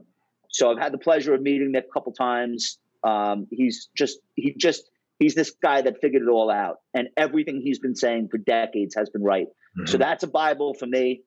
Anytime somebody says, "What do I start with? What book?" That's the first book that you should read as an investor. You can't buy it on Amazon. You have to buy it on his site. You cannot knock this man's hustle. Yeah. I have seven copies of it. That book is good. No middleman. Five points in it. Yeah. Shout out to Derek Grace. Cut the middleman out. Yeah. All right, last one. This is called The Go Giver. About Oh, Burg. this one? Yeah. Yeah, yeah. Man, Ian's read everything. All right. Try and So- keep up, man. Can we can we can we get a couple questions in before we before we wrap up? Yeah, yeah, yeah. Let's Yeah. Let's this right. is this So this is this is the second book. we go we gonna do our Jim Cramer thing. Lightning round. Yeah. BYL style. Uh, Donald, Donald Rufus, we coming to and you. we and we, we're blowing past the record. Seventy five hundred on the night of the national championship game is not something to take lightly. Uh, hey, hello, can you hear me? Donald, what's going We can on? hear you. What's going on, man? How, how y'all doing, man? We great. Great. Good. Good, good, good. All right, let me get right to it. So, I, I just wanted to ask. So, like, I started investing back in March. Long story short, I've been taking y'all advice. I just took y'all advice from the get go. You know, I haven't, you know, I just invested into all the companies that y'all said, and I haven't sold anything. I haven't sold not one thing ever And like since I started investing. And I've been up. You know, I've been to be to be completely honest, like since like the bottom of the pan- pandemic, you know, my portfolio has just been going up. Honestly, like I've been up. Just I've, I've been doing good for myself, you know, and I don't want that to like. I feel like I'm a little too, I don't know, happy or I'm a little too confident or You feel nervous? I, I feel nervous. Like Yeah. really, I feel nervous. So like, it- it's kind of like more or less easy, you know. Like I just been doing what y'all saying, you know, buying and holding, you know, doing all the smart plays. Like literally everything in my, in my portfolio has been said on this show. So like I've, you know, I've just been taking y'all advice, man. I've also been doing my own research and stuff. So, you know, I, I, I just want to make sure I'm, I'm doing everything right. You know. Yeah. It's- it's- Josh, it's- can you walk them through how to hedge through euphoria and then what, what time period as an advisor you think he should hold? Yeah, I would just say I feel like it's been too easy this year, and I think a lot of investors feel, feel so. Um, so I, I think it's Donald. I think it's good that you feel this way because you haven't lost you haven't lost uh, touch with the fact that like it's not meant to be so easy. It just happened to have been easy. So I think you've already taken the first step, which is like that uh, that check on yourself. You're not walking around saying I'm about to launch a hedge fund because you had good nine months in the market. There are people walking around like that Yeah. right now. They've lost their minds. Like they, I, I go on TikTok um, for research, and it's like 19 year olds giving financial advice to 16 year olds. I'm like, what the fuck? And charging money. None of these people are registered. Like, what is even going on right now? So you got you got the important thing where you know, hey man, I feel like this is there's like no volatility. Everything's going up. Everything's working. You're correct. It's not always going to be that way. So what do you do about it? Make sure you have other assets in your portfolio besides U.S. stocks. Make sure you have some Treasury bond ETFs, something that will offset the losses that you will eventually see in stocks, something that will balance that out and serve as dry powder so that during the next panic, you can buy more stocks when they fall. Exactly what you did in March, you want to be in a position to do it again. So if you're fully invested in stocks, you're not going to have that opportunity. It feels great right now, but you got to have some ballast in the portfolio, and I think you'd be fine. Thank you. Appreciate you, Donald. Appreciate, appreciate it. Uh, Lawrence, Lawrence, Lawrence Five. We are coming to you. Unmute yourself. You've been unmuted, my man.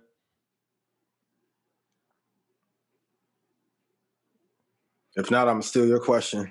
There, there you go. He's there you go. What's up, Lawrence? Well, maybe not. But Oh. Lawrence had a pre-selected question, so let's read. Let's Yeah, read the I'll read it to him. Uh, so he said, I am a new investor that just started purchasing December 2020. A purchase of uh, 1200 in QQQ, 1200 in Canopy Grow, 1200 in AMD, 1200 in NIO, a little Amazon, Plug, CrowdStrike, etc. I want Tesla, but they are crazy high right now. Should I still be investing even though it's going up and my income tax is about to come 10,000? I want to invest that too. Thoughts? So that's a portfolio that's being built in the rearview mirror. Like, no offense, but you know, these are stocks that have all gone up four, five hundred percent this year or more, and now we're buying them because they look really good in hindsight. But a lot of times, what's just worked over one 12 month period, not on a calendar basis, but just in general, is not always the best performing thing in the next 12 month period. So we want to be careful about constructing portfolios that look really great if you had a time machine and you can go back and do it again. We have to focus on what's in front of us. The other thing is that there's a lot of concentration in that portfolio. Those stocks move together. They're all part of the same ETFs, the same hedge fund owners own all of them, so that when that part of the market gets hit, your whole portfolio is going to get hit. Like you, that's a no place to hide situation. The third thing, that ETF, triple Qs, owns most of those stocks. So you, you don't even realize it. You're double dipping in Amazon. I, I forget the other names that you said. Um, NIO you're- Crowd. Yeah, AMD, Canopy Grow. uh, Tesla's in the uh, Yo. yeah, I mean, yeah, they're not all in in the Nasdaq, but some of them are. So you're doing a little bit of double dipping. That's not to say it's not; those aren't good holdings. I guess what I would tell you is your next contribution to the market should be a little bit more balanced. Like you got to own some stuff that's not in that high momentum group, and try to put some stuff together that where you'll have what they call non-correlated returns. You want things that will go up when those things you just described go down, right? So that might be international stocks. That might be things like REITs, utilities, pay big dividends. People flee to safety to those sectors when there's volatility in all those NASDAQ stocks you mentioned. So you really want to start thinking about diversification. I think those could be good investments. It's not a judgment on that. We're talking about portfolio construction, right? So Uh, Is there any companies or sectors that you think have asymmetric, like risk reward upside for the next five or 10 years? Or, or what are you keeping your eye on? I think healthcare is about to make a massive breakout. You know, when we look back at major historic events and we ask like what what were turning points and what were moments where the whole world changed, when you think about the you know John F. Kennedy's push to land a, a rocket on the moon, forget about the rocket landing on the moon, whether you believe it or not. Forget about that. All of the technology that sprang from that decade-long uh, project, all of the the air and space technology, that fueled all of these other. So, all right. So the pandemic period, I think we're going to look back and we're going to say, wait a minute, we just developed a vaccine in 10 months that historically would take 10 years. What does that mean for the healthcare sector? What does that mean for the future revenues and profits of all these drug companies? They're now like on steroids. They now know that they are equipped with this ability to cure something, like or prevent something with a vaccine in inside of a year. None of these executives thought they could do it until the White House um, and the CDC said, "Go do it. We'll approve it. Go do it." and they did it. They did it. So, what does that mean for healthcare investors? I'm super bullish. I, uh, biotech, healthcare. That's the sector I would be paying closest attention to because of this revolution that life sciences has undergone as a result of coronavirus. Biotech. Biotech. We talked about biotech before. And we gave some stocks up. We gave a lot of stocks, ETFs. Biotech is uh unstoppable. It's an Yeah. unstoppable situation right crazy, now. crazy what's going on with those stocks, and uh, most of them are not household names. Like you talk to people on the street, they're already on Tesla, right? They're not on. They're not on Fate Therapeutics. They don't know. They don't know what's going on, right? So I think that's a fertile uh, area to be looking for next next decade leaders. All right. Let's get like two more like two more. Marcus, we are coming to you. Unmute yourself. You've been unmuted, bro. What's going on? Yo, happy New Year's, y'all. Happy New Happy New Year's. Year, man. How you doing, brother? Good, good, good. Actually, hey, um, uh, Josh, thanks for coming on the show. By the ways, uh, I just want to touch on one thing real quick. You guys were talking about um, how like telework is a huge thing right now. A lot of people also need to start keeping in mind that y'all don't think that the salaries going to start getting cut in a lot of these places like Google, Amazon, and etc. Because at this point now, people could just be like, "Well, we can just pay you sixty thousand. It's like, well, we can't afford this here in San Francisco. We're teleworking. Find some place in Idaho. So I, th- I think that's something that we got to think about here too in the future because that, that kind of scares me. That is so. Tr- that is so true. That is such a great question. These companies aren't stupid. That right now they're paying salaries because these people are living in San Francisco. they're living in in three million dollar one bedrooms. Uh, That's over. So now, if they're going to have a workforce that's that's sitting on a Wi-Fi network on their ranch in Montana, best believe they're not going to be paying these people like they're living in uh, Chelsea or, or right or or living in uh, Pacific Heights or, or whatever. So I think that's a really good point, and I think that what you're going to see technology companies do is spread their workforce out all over the country, red states, blue states, not just Austin. Like you're going to see, you know, you know, you're going to see that brought out. And by the way, that happened already. We know what that looks like. That happened with Denver. Turned the whole state of Colorado purple. By the way, so University of Colorado became a major tech hub um, in Boulder, and that brought it out to Denver. And now uh, the entire state of Colorado became a purple state and now a blue state, a blue governor, I think, Yep. um, Uh, blue senator, and uh, and that that's a really it, there's a geopolitical aspect to what you're talking about, where you know we saw all these Californians run to Dallas, run to Wyoming, right, and and and just buy 500 acres and say, yeah, I'm a tech mogul, but I'm not a schmuck. I don't need to live in these congested cities that are falling apart when I could own my own lake. You understand? So you're going to see, I think, a workplace dispersion and salaries um, eventually become rationalized uh, because that cost of living is going to go down for a lot of these companies' employees. I think that was a really spot on com- uh, comment, Marcus. Con- Kanye setting the trend again. That's what I was. I was just thinking that. Yeah, Kanye out in uh. Kanye and Jeffrey. Pray for that man. I think he's going through a divorce right now. Ah, hopefully not. It's gonna be tough. Yo, the divorce laws in Wyoming, on Wyoming, though, no big deal. I think, just, I think it's just Better a than gun battle. California. Yeah. I think I think whoever's left standing at the corral gets all that. he should sure file. He should file there. okay, corral. Last Yeah. man standing. How many head of cattle is Kim's and how many is Kanye's? That's funny. Head of cattle, one chicken per. Um, Yeah. all I got- I- Yeah, I got one. I got a question, and, and I know Jamal's going to kill me if I don't ask it. Um, being that states in in a deficit, and they got to raise funds. We know that iGaming and, and uh, sports betting is one way, and we know a de- Democratic Congress is in place, and we have a Democratic president. Is this now the time to get into the marijuana space? Should we be looking at Canopy Growth and, and the Auroras of the world, or is there an ETF that we should be looking at in the car- in the, the marijuana uh, industry? I got, I got to be honest with you. I know I know this stance was wrong this year, but I don't think long term that these are going to be good investments. I think uh, all 50 states will legalize, but so what? You need more weed, you just grow more. I don't see what the big deal is. I don't think anyone's going to have a stranglehold on the brand, like the packaged version. Like, oh, we we have the best edibles that everyone loves. I think people just eat whatever they can get. Like, I just I don't. Again, I I accept that this is not popular but I look at Canopy and I look at some of the companies that are building these like brands. If you're listening, I'm doing air quotes. Um, to me, these brands don't seem like they have that competitive moat that Ian and I were talking about before. Um, so there'll probably be a big winner that becomes like the Coca Cola. Mhm. But right now, there's a million entrants. How are you going to know?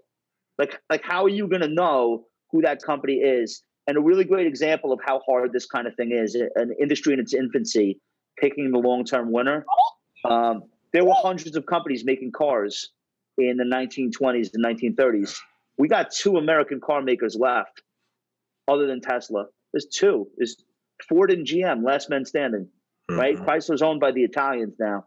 So I I don't love this game of oh they're going to legalize weed. Let's let's pick one stock or two stocks because that's going to be the one that really figures out how to become the household brand name. I, I just I don't. It's not my area. I'd rather Uh, smoke it than, than invest in it. no, I'm just kidding. I don't smoke. I don't That's smoke. funny. My thing is uh my thing is tequila. I'm not a I'm not a weed guy.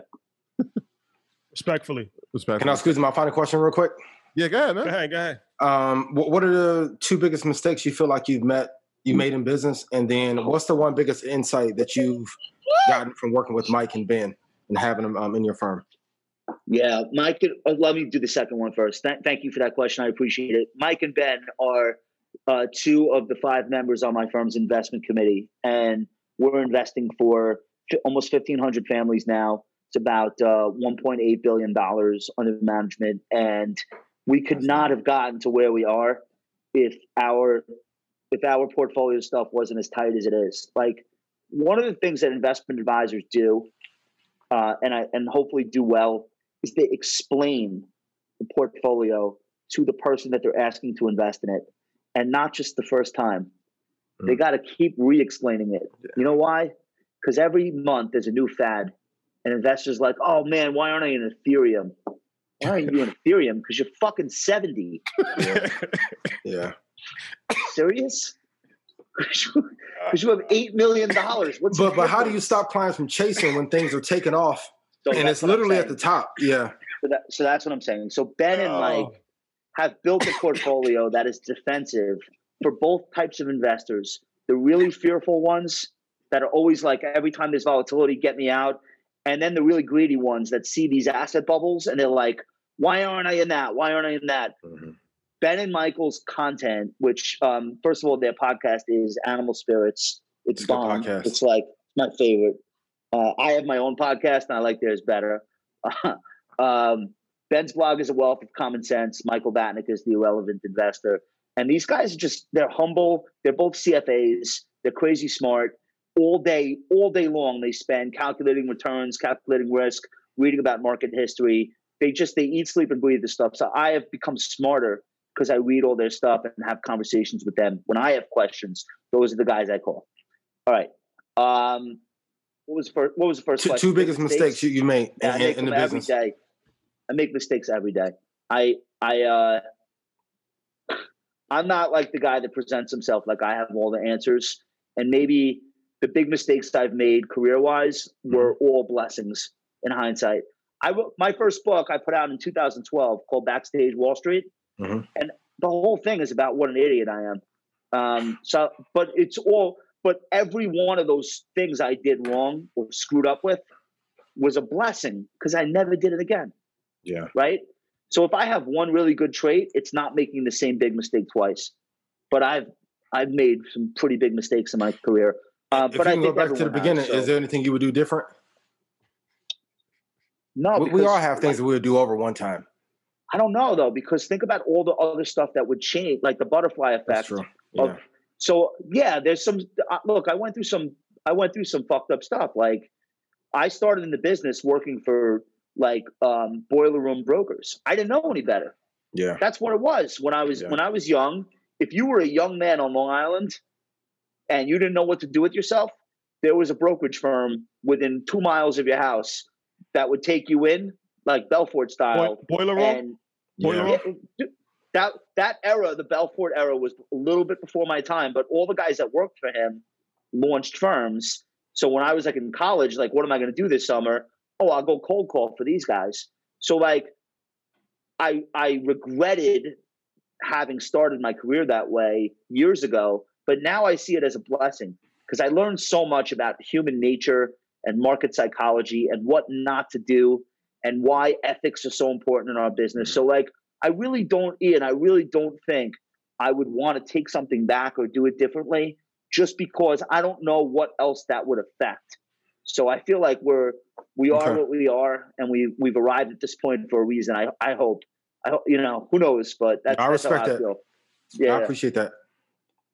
J- Josh, you're a gentleman and a scholar, but before before I let you, first of all, thank you for coming. Um, Legend. very very enjoyable um, conversation for sure. And I had so much fun. I had so much fun hanging with you guys. Thank you for having me. yeah, yeah, yeah, nah, man, yeah. Um, social media following is about to skyrocket. Well, and, and tell them about the show. Uh oh. I gotta ask you a question. Um, I know you're a big, big hip hop fan. You got the Notorious B.I.G. behind you. Um, and who's the other guy? Yeah, who was the other guy? Who's who's that? Who? That's MC Serch from 3rd Bass. No, that's that's that's uh that's the that's the man. That's J. Pierpont Morgan. He built this whole Oh, that's, thing. that's Yeah. that's J.P. Morgan. Yeah. Oh yeah, he So you put, he JP put this whole you got thing together. People don't know Mor- he was He he, was literally the saved the country. before the Fed. Yeah. He literally saved America from bankruptcy. Read about the panic of 1907. Your your head will fall off. I'm telling you, you'll be blown away. Um, so they, these are my these are my guys. They're looking over my shoulder all the time. J.P. Morgan and Christopher Wallace.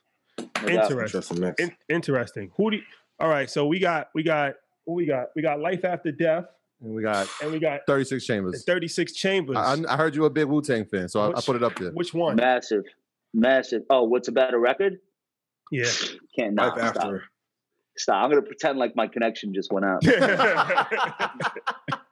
Stop. Stop. Uh, the, the only one you have.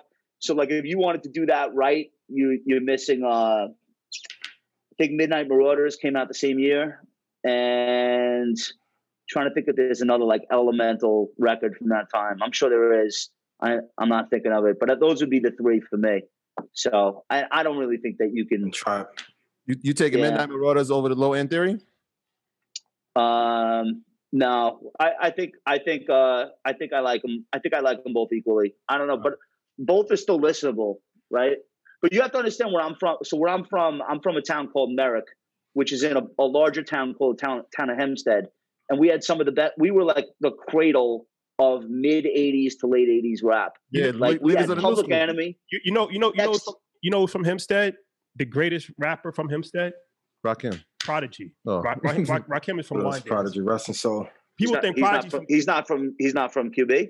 no. No, no, no, no, he's not. He's not. He he moved to Queensbridge when he was like 19, and he just reps Queensbridge, but he's actually from Long Island. He's from Hempstead. That- little little known So- fact. That that was So the pro- town next Crazy. That's how he town next to mine Sergeant. was like uh was like um Chuck and Flav, and uh we we're claiming the EPMD.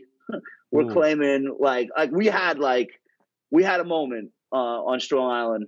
Uh not so much anymore, but uh been a long time. you know for for better or for worse. we had a we had a moment. we, we got to include leaders of the new school in Strong Island. I know I know True. buses from Brooklyn, but the rest of the crew is from there. Those guys uh those guys used to buy cars for my friend's dad on uh uh in in Inglewood actually. Uh on on the turnpike. They used to come into Five Towns Toyota or whatever. And uh they they wanted they all wanted bulletproof uh land cruisers back back then. Busta, Busta would come in for like crazy. Very necessary. Shout out Yeah. to Long Island, man. Shout out to Long Island. doubt. What would you like to tell the people? Um, how can they watch you on CNBC? I know you just wrote a book, I believe. Um, yeah, what's some information you would like Podcast and all that. social media handle, podcast, YouTube channel, all that. Yeah, so so the podcast is called The Compound Show. It comes out every Friday, uh, Friday morning. Definitely don't want to miss this week's. I can't tell you who I have uh, as my guest, but forget it. Mhm. Uh, halftime report is is twelve to one Eastern, Monday through Friday. I'm usually on a couple days a week, and uh, check out the blog. Check check me out on Insta. I don't know all the all the usual places. I'm almost I'm almost in all of them. Uh, Gold I do mines as better well, in some right? than others, but what's that? Gold mines as well, right? The gold mine, yeah, the gold mine is something. Ian, the gold mine is something I'm going to talk to you about. Actually, what we're doing is we're building this this collaborative podcast where people that wrote really great blog posts, they could come on and record it. They could read it in their own voice, and we're publishing them. They're like three minutes long each. So we're putting one up every day from the people in my team, and we're going to open that up. It's going to be like the comedy cellar of financial pod. Like we're going to build That's a dope. stage for like all these new up and coming voices. So I'm going to talk to you about that. Um, but yeah, it's called the Gold Mine. We just started it like two weeks ago. It's going to be hot because people that don't have time to listen to an hour and a half, they just want a, a gem, a little nugget from the gold mine. Take you five minutes to listen to, and you're like, oh, that's something I didn't know before I listened to that. Yeah, So we're we're gonna get that popping. yeah, there's there's a network that we know of that you know Looking for shows like that. Troy and Rashad have Sydney voices as well. no, We'll- th- we'll that's dope. after this, Josh. No, I appreciate it. I appreciate it. I really do. Nah, nah, Josh, man, it's been a pleasure. We got to link up in New York once this COVID situation dies down a little bit. Um, no doubt. I can't wait. I can't wait. Yeah, for sure, for sure. Uh, Troy. Yeah, would you like man. Oh wait, I, we didn't. We got to pay homage to the, the Jordan Sixes, the Carmines. Oh yeah. Definitely in the top ten. Um, Salute to the Jordan got, Sixes. got, got to salute those. But yeah, man, as as we do it at the end of every Market Mondays, we encourage you to reach out to somebody. Uh, just tap in, simple text. One text can change somebody's life. It can change somebody's day. Um, so and it costs you nothing. It, it costs you nothing but a second. So we encourage you to do that. And shout out to everybody that's executing. I've been seeing a lot of DMs. People just like, yo, I took your advice and I did it. You know what we got a shout out to? Shout out to Toronto. Kirk hit me today. Shout out to shout out to Greenberg, everybody from Greenberg. But Kirk hit me. He was like, "Yo, I've been checking in. Yo, up here is crazy. They love you in Toronto." Oh, and I'm, have you in Toronto. and he's like, "Yo, I'm just here. Like, yo, those is my dudes." my and I'm favorite, like, my favorite city in the, in yeah. the world. So shout out to Kirk, man, uh, a legend in his own right, man. One of our young boys. He, he's tuning in. He he's said he can't come home because of the COVID, but he's definitely locked in with us. He having a blast. Shout out Yeah. to him. Um, once again, you don't know who I know. you don't. You really don't. Um, it's been a pleasure. Mark Cuban, the legend himself. Billionaire edition. Tomorrow. Cubes is Cubes is the man. Yeah, it's gonna be a great Cubes is the episode. man. Oh wow. It's gone. Indiana University family, tune in tomorrow. Support Cuban. Oh yeah, yeah, yeah. I got to, Yeah. I got to tap in. We got to make that one a, a million views on YouTube. Um, make For sure. sure you, For sure you're getting that. Make sure you tap in with EYL University. Once again, this is the last day. I put the link up, code EYL. And um, thank you guys for rocking with Mon- Market Mondays. Check out the podcast, Market Mondays, on Spotify, on Apple, wherever you listen to podcasts. Download that, subscribe, Yeah, and let's give run it that up. Five star ratings and all of that. And uh, Ian, we'll give you the last word, brother.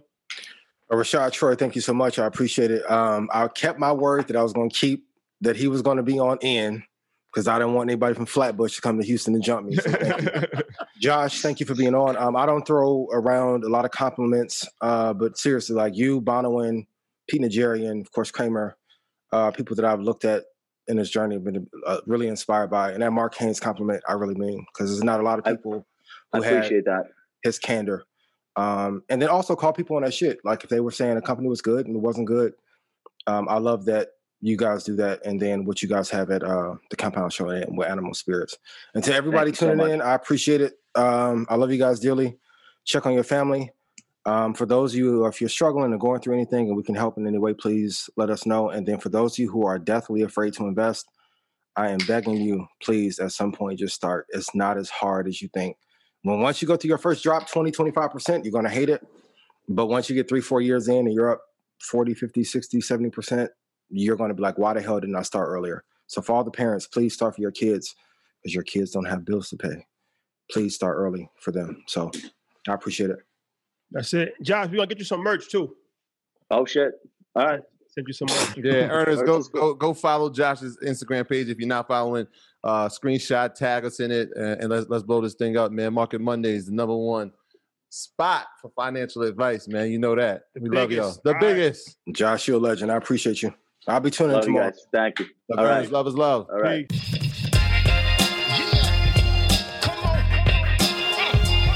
You're now tuned in to Market, Mo- Market Monday, Mo- Market Mondays, Mo- Mo- Market Mondays.